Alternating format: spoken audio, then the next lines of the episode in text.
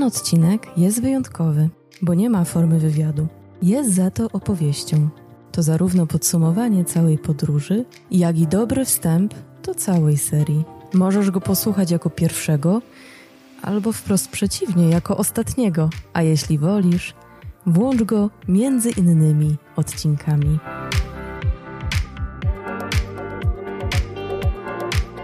Jak ważna i szeroka jest różnorodność, o której rozmawialiśmy w podcastach?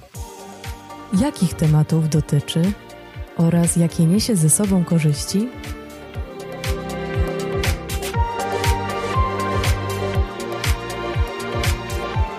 Nazywam się Dominika Nawrocka, a Ty słuchasz podcastu między innymi audycji Capgemini Polska poruszającej trendy i wyzwania współczesnego świata.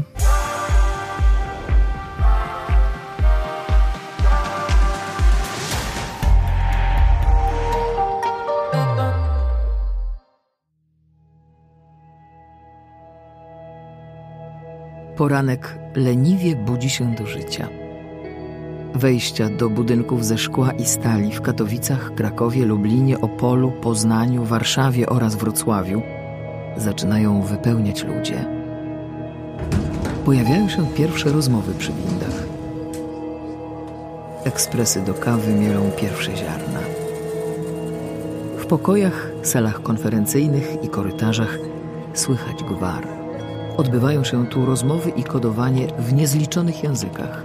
Wielu z nich można w pierwszej chwili nie rozpoznać. Zetki, milenialsi, boomersi. Reprezentanci wszystkich pokoleń i rozlicznych narodowości tworzą jeden scalony ekosystem. Ogromną, złożoną strukturę, która jest elementem jeszcze większej całości. Opracowywane są tu projekty biznesowe i technologiczne, tworzone dla klientów w niemal każdym miejscu na Ziemi. Ten złożony organizm składa się z siedmiu biurowców w Polsce. Jednak wszyscy członkowie tego systemu skupiają się w główne podgrupy Business Services, Cloud Infrastructure Services, Software Solutions Center oraz Application Services Market Segment Polska. Każda z podgrup ma swoje działy, a w każdym z działów funkcjonują pojedyncze osobowości. Każda osobowość ma swoje potrzeby, każda z nich ma swoje pasje. Każda z nich jest indywidualna, między innymi równie osobliwymi.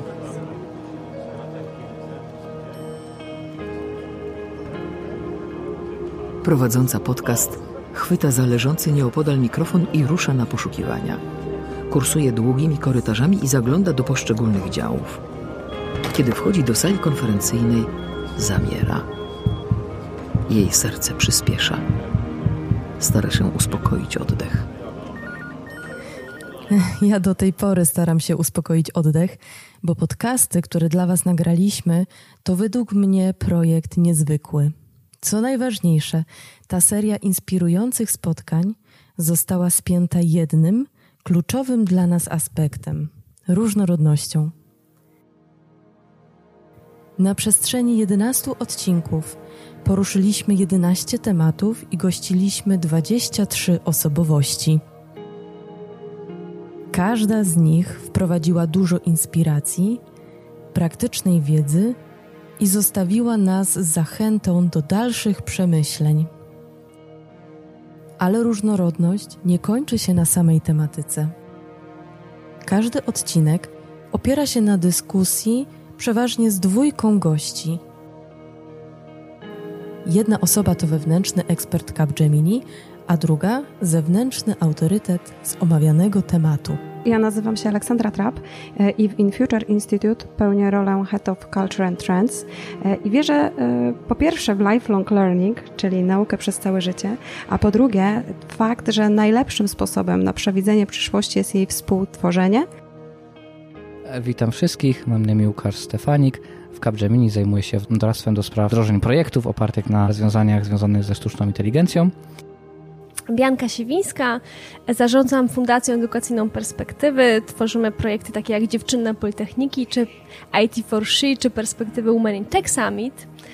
i wierzę w kobiety i w to, że świat, w którym kobiety będą miały więcej do powiedzenia w kluczowych obszarach, no a takim obszarem są technologie, będzie po prostu lepszy, ciekawszy i bardziej zrównoważony i tworzenie tego świata jest dla mnie wielką przyjemnością, wielkim zaszczytem. Cześć, nazywam się Paweł Tkaczyk i zarabiam na życie opowiadaniem historii. Nazywam się Monika Hajdacka, pracuję w HR-ze, a więc w tyglu wszystkiego i wszystkich możliwości, wszystkich e, problemów i wszystkich rozwiązań. Cześć, dzień dobry. Basia Zych, Employee Branding Institute. Ja zarządzam agencją, która wspiera pracodawców w byciu nowoczesnymi, ale również przyjaznymi e, miejscami pracy. Witam, Monika Cwynar-Kępa. Jestem dyrektorem personalnym Software Solution Center Capgemini Polska. Y, nazywam się Anna Zaroda-Dąbrowska, jestem prezeską Diversity Hub i zajmuję się na co dzień pomaganiem firmom w uzyskaniu różnorodności, otwieraniu środowiska pracy, żeby wszystkim e, pracowało się lepiej. Głosy, które gościliśmy, były bardzo różnorodne. Każdy był inny. Ale co to znaczy inny? To nie ona, ten czy tamci. W Capgemini wszyscy jesteśmy inni. Młodzi, starzy, dzietni, bezdzietni, z innych krajów czy z Polski. A bycie innymi wzbogaca, bo można poznać, dowiedzieć się, doświadczyć więcej. Capgemini jednoczy ludzi należących do różnych grup wiekowych o zróżnicowanych umiejętnościach i predyspozycjach, czy też o odmiennym doświadczeniu zawodowym. Pielęgnowanie tych różnic i dążenie do poszerzenia perspektyw jest dla nas bardzo cenne, bo wpływa na efektywność pracy zespołowej, co stanowi ogromną wartość dla całej naszej organizacji. Różnorodność występująca w firmie była głównym aspektem, na który zwróciliśmy uwagę przy tworzeniu kampanii Among Others, czyli między innymi. W jej czasie przeprowadziliśmy sondę społeczną, gdzie zadaliśmy naszym pracownikom odważne pytania na temat stereotypów, ról społecznych i zawodowych, wieku czy też różnic międzykulturowych, a także realiów przyszłości. Odpowiedzieli na nie przed kamerami, nie znając wcześniej zagadnień ani scenariusza. A na podstawie ich rozmów stworzyliśmy miniserial oraz podcast między innymi. Pewien sposób można powiedzieć, to oni zdecydowali o tematach, które poruszaliśmy z naszymi gośćmi. I ja się bardzo cieszę, że padło na takie, a nie na inne tematy, bo gdybym ja miała podjąć decyzję, wybrałabym dokładnie te same. No dobrze, tak naprawdę to mi się marzyła jeszcze rozmowa o różnych stylach przywództwa lub też o talentach, które przecież każdy z nas posiada, ale może jeszcze przyjdzie na te rozmowy czas. Jestem natomiast pod wielkim wrażeniem tego, jak zgodni byliśmy w doborze tematów. Spodziewałam się żarliwej dyskusji, która przerodziłaby się nam w jakąś, dajmy na to, wielką batalię. Godziny przekrzykiwania się, że ten to chce o tym, a tamta o czym innym. Tymczasem ta żarliwa dyskusja przebiegała przyjemnie i skończyła się najlepszym możliwym wyborem tematów. I wydaje mi się, że trafnie wytłumaczył to Paweł Tkaczek. Dobra kultura organizacyjna, y, dobra w sensie silna kultura organizacyjna, na początku sprawia wrażenie sekty. E, to znaczy, że słabe kultury to są takie, gdzie nie czujesz, że przechodzisz między jedną firmą a drugą. Prawda? Czyli, czyli właściwie pracowałeś w firmie X, przechodzisz do firmy Y, nic się nie zmieniło. To oznacza, że kultura jest taka letnia, tak? Y, ani ona dobra, ani zła. Natomiast silne kultury organizacyjne sprawiają wrażenie sekty i, i pracowałem na przykład z L'Orealem jakiś czas temu. E, oni z kolei mają e, też jakby kulturę, natomiast ona jest niekoniecznie well-being, tam jest zdrowie bardzo ważne. I teraz nie wyobrażasz sobie, jakim wielkim przewinieniem jest zamówienie w stołówce firmowej L'Oreala frytek. Hmm, ja w tych frytkach dopatruję się pewnej analogii. Bo w Capgemini za każdym razem, kiedy zaczynamy dostrzegać zbyt wielką jednolitość, sztampę, konwencjonalność, rutynę, czy też po prostu nudę, to chcemy to zmieniać. Oczywiście tam, gdzie powinno się takie zmiany wprowadzać, tam, gdzie to rzeczywiście ma sens i wpłynie pozytywnie na ludzi. Silna kultura organizacyjna pozwala nam budować biznesową społeczność, w której każdy czuje się dobrze, między innymi. To bardzo ważne, bo jak zauważyła Agnieszka Mościcka-Teskę, praca to coś więcej niż tylko zajęcie, które wykonujemy dla zarobku. To jest motyw jawny, to, że pracujemy dla pieniędzy, ale jest jeszcze szereg motywów ukrytych e, i my pracujemy po to, żeby się spotykać z innymi ludźmi. Jesteśmy istotami społecznymi niezaprzeczalnie. Ludzie nam są potrzebni, praca nam właśnie to umożliwia. Potrzebujemy też wśród tych ludzi odnajdywać jakieś swoje miejsce, przynależność do grupy, do firmy, do jakiejś organizacji, e, też na przykład, nie wiem, do grupy kierowników, tak, e, albo pracowników z terenu. Więc to nam też daje jakąś lokalizację tego, gdzie, gdzie i kim jesteśmy.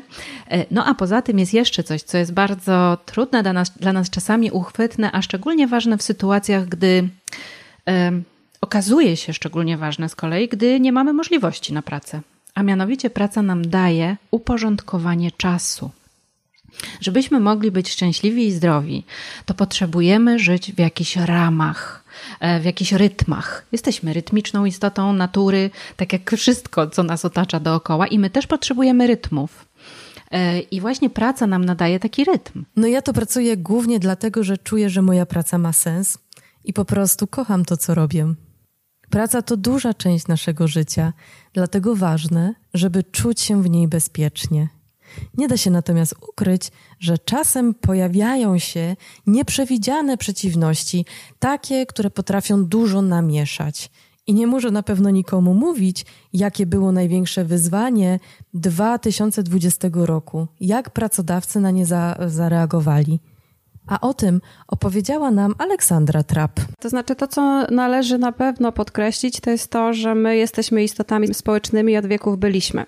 E, ta sytuacja, która miała teraz miejsce, e, dla niektórych chwilowa, dla niektórych e, być może zostanie z, nimi na dłużej, ale jednak poddała takiej, taką wątpliwość dla niektórych osób taką skuteczną komunikację, ponieważ część z nas, nie ukrywajmy, nie była zaznajomiona na co dzień z technologiami aż tak głęboko. To nie jest tak, że my codziennie wszyscy rozmawialiśmy przez e, komunikatory, przez Zoomy, Skype e, i, i, i potrafiliśmy w ten sposób się komunikować, e, więc musieliśmy się nauczyć tej komunikacji na nowo. Z drugiej strony, to też trzeba pamiętać, że do skuteczności skutecznej komunikacji my potrzebujemy nie tylko słów, e, ale skuteczna komunikacja to też właśnie gesty, to mimika, to obserwacja postawy ciała, czy nawet zapachy, czy dotyk. No przecież my się witamy podając sobie dłonie.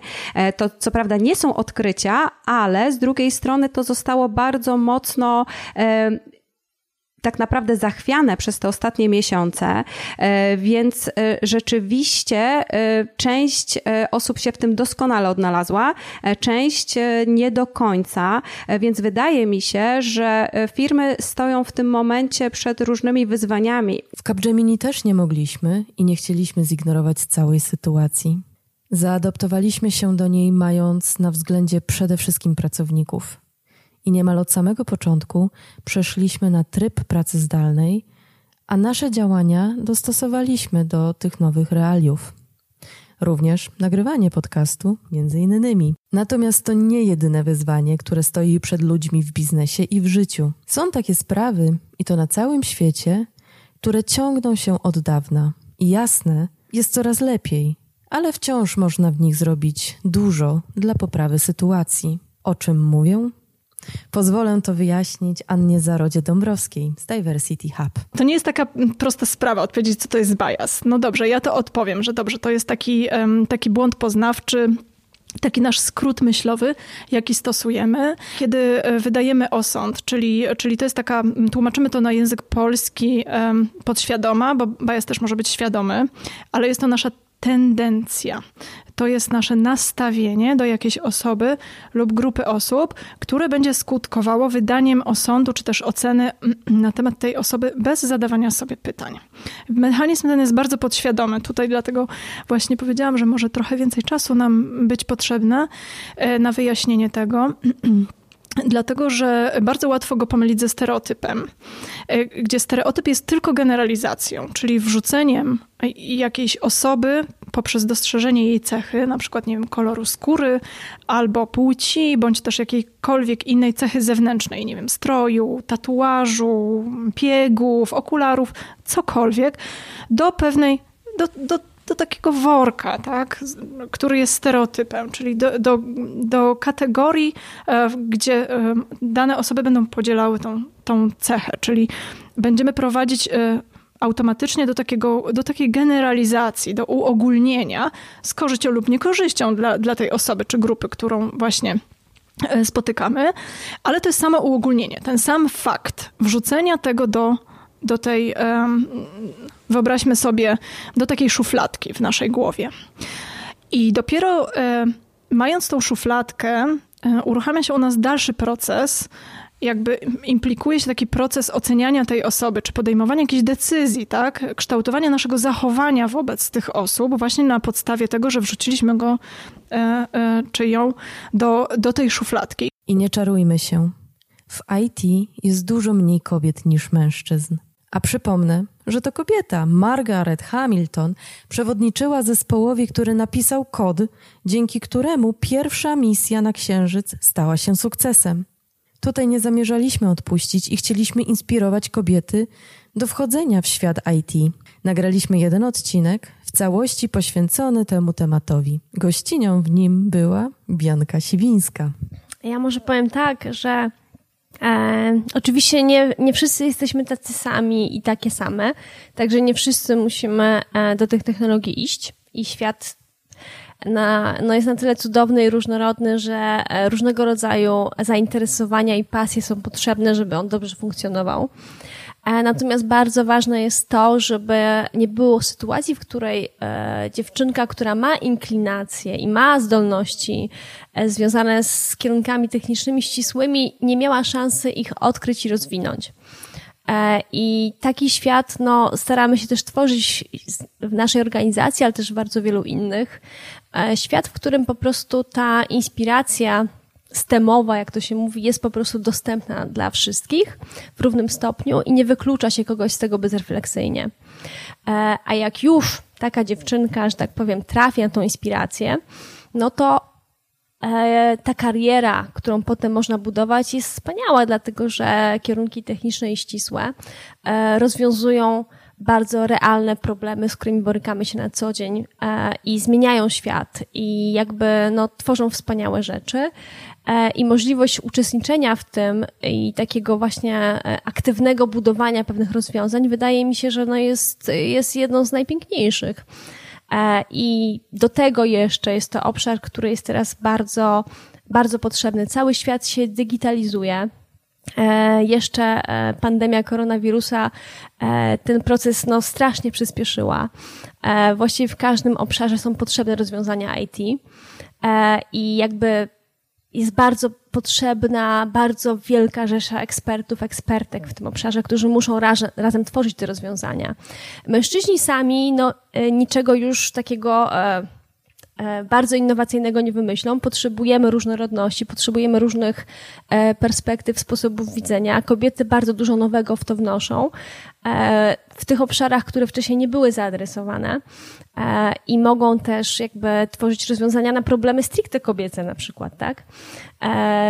E, trudno jest mężczyznom wczuć się w rolę kobiet. Także e, pod tym kątem tego, co możemy tworzyć, jaki możemy mieć wpływ na losy świata, ale też pod kątem ciekawej, intratnej, że tak powiem, atrakcyjnej ekonomicznie kariery. Podpisuję się pod tym całym moim sercem. I skoro zwróciliśmy uwagę na różnorodność w kontekście płci, to koniecznie chcieliśmy pokazać, że różnimy się też w innych aspektach. Postawiliśmy pytanie, jak osoby z niepełnosprawnościami są pełnosprawne w pracy. Grzegorz Jakubowski podkreślił, że takie osoby wnoszą niesamowitą wartość do organizacji. Dla osób niepełnosprawnych mogę powiedzieć tak, że, że zawsze warto spróbować pójść gdzieś swoją drogą i że zawsze lepiej jest wybrać swoją drogę niż, niż zrezygnować z tego wyboru i mieć poczucie utraty, tudzież porażki. Bo bo nastawienie, że wybieram coś, zawsze daje większą siłę i podkreśla sprawczość człowieka oraz y, mm, podkreśla odpowiedzialność za siebie. Jakkolwiek by to nie zabrzmiało, takie podejście daje moc. Y, zmian w samym sobie i w otoczeniu, czyli wolę wybierać niż czekać na to, co się ze mną stanie, bo na przykład ktoś tak zadecyduje, bo pracodawca mnie zwolni, albo pracodawca mnie nie przyjmie. Ale jak, y, jeśli mnie nie przyjmuje, to oznacza, że ja próbowałem zdobyć tam pracę, nie przyjął dlatego, że ja próbowałem. Zrobiłem krok do przodu, mam już to doświadczenie. Ten nie przyjął, ale pójdę dalej, zrobię coś więcej, czyli ja wybieram. To jest taka rada ode mnie, żeby mieć po prostu życie w swoich rękach y, z tej perspektywy. A dla pracodawców taka prośba chyba, albo takie, takie wyzwanie, żeby nie patrzeć na nas jako osoby, na których może, możecie zyskać, bo jesteśmy tańsi w utrzymaniu, tylko możecie zyskać dlatego, że mamy ciekawszą ofertę z wielu punktów widzenia, których nie może Wam dać osoba pełnosprawna, bo my szukamy innych rozwiązań po prostu. Jesteśmy do tego zmuszeni przez życie. I czasami ta perspektywa jest niedostępna dla ludzi pełnosprawnych, a my ją widzimy. I dzięki temu możemy usprawniać jeszcze bardziej, nie wiem, zespoły, komórki, jednostki w, w waszych firmach e, i sprawiać, że one są bardziej wartościowe. Są jakby zyski się mierzą e, innymi miernikami. A to bardzo wpływa na postrzeganie was jako przedsiębiorstwa w takiej przestrzeni publicznej i wyróżniacie się z, na tle innych grup. I patrzcie tak na nas. Po prostu będziemy bardziej wartościowymi ludźmi, jednostkami i po prostu będziemy bardziej ludzcy, jeśli będziemy tak na siebie patrzeć. Bądźmy otwarci. Czuję, że przekaz Grześka może inspirować nie tylko osoby z niepełnosprawnościami, ale też wszystkie inne. Różnorodność otwiera inne perspektywy i daje wartość. Różni jesteśmy też pod kątem narodowości.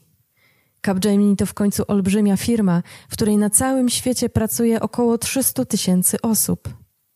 A że oczywistym jest, że te osoby mówią w wielu różnych językach, to dla pewnej różnorodności Sylwia Królikowska opowie Wam o tym temacie po angielsku. We are like oranges, so you know the skin, the first impression might be not welcoming, but then when you come through this tough skin, it's nice and soft inside. So you know, like mm, we are. I like that. Yeah, this is the metaphor. Like sometimes we say Americans are like peaches, so it goes easy, like you know, it's nice and soft, but then there is a hard pit. And with Poles, we are like oranges. So we, the first impression is maybe not welcoming, but then it's nice and soft when you when you go inside. Um, so so that's the one stereotype, and another is that we are moaners we are moaners yeah. so we are complaining about everything about the weather about the job too much job too little job i don't know marco if this is also your impression but we like moaning ciekawe porównania im śmiem twierdzić że w tej różnorodności można się uczyć Wielokulturowość niesie ze sobą wiedzę, która inaczej mogłaby być niedostępna. Ale uczyć możemy się nie tylko między narodami, ale też między pokoleniami. Janusz Wójcik zwrócił na to uwagę. E, to, że się e, właśnie czego się powinno uczyć, to młodsze pokolenia powinny się uczyć przynajmniej trzech rzeczy. Po pierwsze, pokory. Mówię o tym wprost.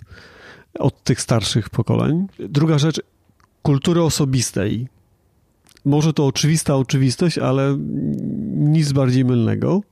I trzecia rzecz, która mi przychodzi do głowy, to jest dobrego nastawienia każdego dnia. E, to są takie trzy rzeczy, które mam, mam w głowie. Starsze pokolenia myślę, że przede wszystkim powinny sobie przypominać, raczej niż uczyć się. Na pewno jest wiele rzeczy, o których ty wspomniałaś, e, choćby, chociażby związanych z technologiami, ale przypominać sobie, to, że kiedyś też byli odważni, mieli cięty język, ale jak ten kamień, który oderwał cię od skały, wpadł do strumienia i setki kilometrów dalej, on już nie jest kanciasty, tylko jest obrobionym otoczakiem, to tak się z nimi stało przez te wszystkie lata, więc trochę muszą sobie przypomnieć, jak to było, gdy wpadli do tej rzeki i próbowali się właśnie e, oszlifować, e, bo to wszystko ciągle jest w nich, Um, I myślę, że to jest taki morał chyba i to, co widzę na co dzień, to chyba to są takie rzeczy, które przychodzą mi do głowy. W dużych organizacjach często pracują obok siebie ludzie na początku swojej kariery zawodowej oraz osoby u jej schyłku. Kluczowa jest w związku z tym jasna komunikacja, że odmienny styl pracy może wynikać nie tylko z charakteru danej osoby, ale również jej uwarunkowań pokoleniowych. Żadne pokolenie nie jest gorsze od innego. Jesteśmy po prostu inni. I to jest ta świetna informacja, bo taka różnorodność również przynosi postęp. A skoro o postępie mówimy, to trzeba zauważyć, że on przyniesie też wyzwania. Piotr Konieczny znalazł o mnie parę niepokojących w sumie rzeczy w internecie. Tak, jestem gotowy, mogę... E, po... Nie wiem, czy ja jestem, ale... tak, siedzisz, to, to dobrze. Siedzę. E, więc tak, z e, takiego e, szybkiego przeszukania internetu e, widać, że interesujesz się genealogią, bo z serwisu MyHeritage wyciekły twoje dane. E, mamy też informacje na temat tego, że pasjonujesz się bardziej niż statystyczny internauta muzyką, ponieważ z serwisów związanych z muzyką muzyką, takich jak na przykład Last.fm. Również twoje dane mm, e, e, zostały no, wykradzione i opublikowane przez kogoś w sieci. Tutaj łącznie z hasłem. Przypuszczam, że e, potwierdzisz, że jedno z twoich, mam nadzieję, starych haseł miało na końcu liczbę 13. No, ona nie okazała się tutaj szczęśliwa. W Morelach rzeczywiście jest twój numer telefonu, który zaczyna się od trzech takich samych cyfr jak mój numer telefonu. I mamy też informację, że znajdujesz się w takich zbiorczych wyciekach danych, czyli w takich bazach, które powstały już e, na etapie jakby na podstawie tych e, danych, które powyciekały z różnych innych e, serwisów. Więc nie tylko jednokrotnie twoje dane opuściły serwisy internetowe i zostały gdzieś ujawnione, ale później inni paserzy danych też je mają i sprzedają dalej, więc to się rozrasta. A najnowsza informacja pochodzi z serwisu do, jak rozumiem, chyba grafiki czy rysowania canva.com. Tutaj też twoje konto niestety zostało, można brzydko powiedzieć, e, spenetrowane przez kogoś. I możecie się zapytać, czy ja się martwię tymi wyciekami haseł? W kontekście tego, że one się w ogóle wydarzyły, tak, ale w kontekście zagrożenia dla mojego bezpieczeństwa w sieci, nie. A dlaczego? Dlatego, że Capgemini zadbało o to, żebyśmy zostali w tym temacie przeszkoleni. I to właśnie Piotr i jego zespół nauczyli nas, żeby w odpowiedni sposób dbać o swoje hasła. Cyberbezpieczeństwo jest kwestią, której nie można zaniedbać i która w przyszłości będzie nabierać coraz większego znaczenia. A jakie inne zagadnienie technologiczne będzie też coraz ważniejsze? Aleksandra Przegalińska opowiedziała nam o sztucznej inteligencji. E, znaczy, ja bym powiedziała tak, że y, wydaje mi się, że w tym świecie przyszłości będzie miejsce i dla osób, które będą chciały pracować bardzo ściśle z technologią i takie, które będą chciały mieć z nią luźniejsze związki i dla konektorów i tych wszystkich mostów między technologią a człowiekiem, gdzie będzie można robić bardzo ciekawe e, również prace czy badania, które będą miały bardziej charakter jakościowy, powiedzmy, a niekoniecznie systemowo, jakiś taki ilościowy, więc na pewno bym e, jakoś tutaj nie naciskała mocno na taki reskilling, prawda? Bo, bo to nie jest takie najważniejsze. Natomiast jeśli ktoś się bardzo interesuje, czy miałby ochotę e, spróbować sztucznej inteligencji, no to jest dobra wiadomość spróbować sztucznej inteligencji, tak jak spróbować jakiejś, nie wiem, dobrej potrawy, no ale niech będzie.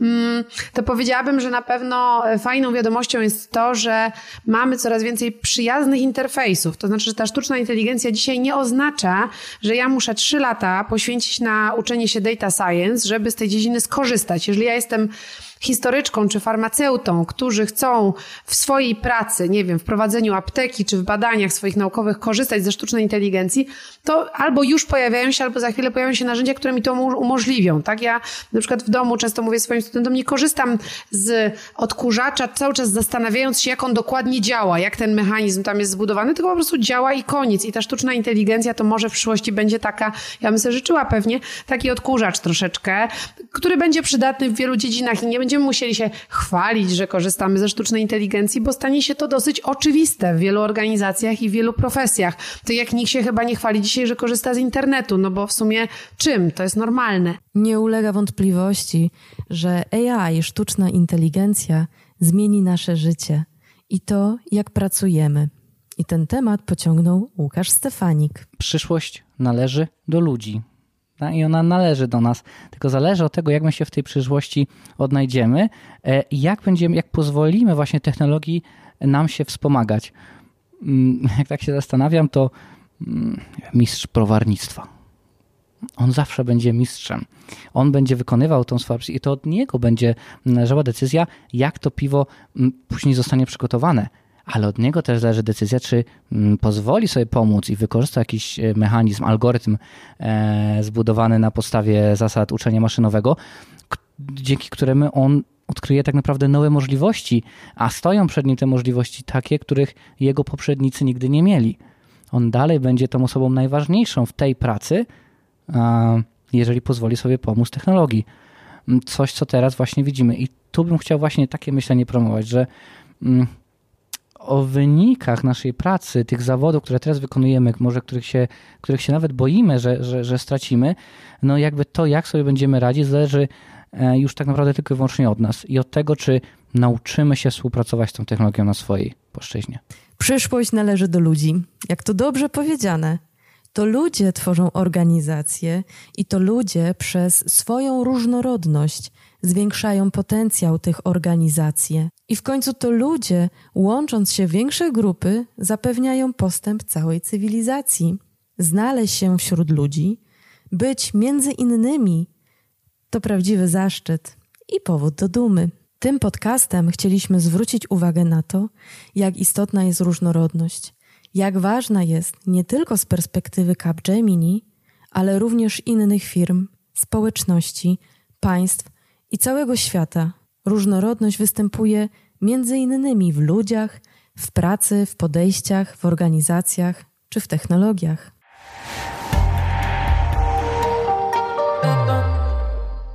Na przestrzeni 11 odcinków podcastu, między innymi, wierzcie mi, miałam olbrzymią przyjemność rozmawiać o różnorodności z wyjątkowymi gośćmi, którzy nie tylko zwracali uwagę na wszelkie jej aspekty, ale też mówili, jak sobie z nią radzić i jakie ona przynosi korzyści. Bardzo chciałam Wam, moi goście, serdecznie podziękować za rozmowy, które pobudzały do myślenia i otwierały oczy na szerszą perspektywę. Cieszę się, że teraz nagrania naszych dyskusji mają szansę zainspirować innych.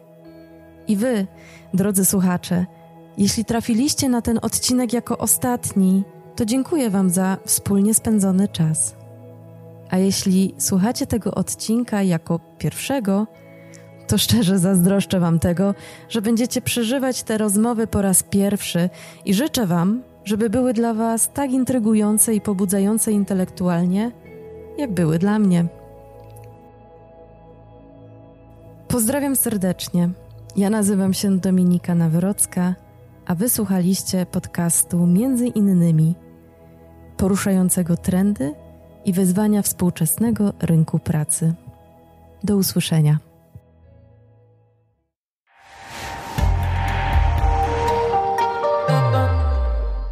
Podcast Capgemini Polska we współpracy z Earborn Media. Earborn Media.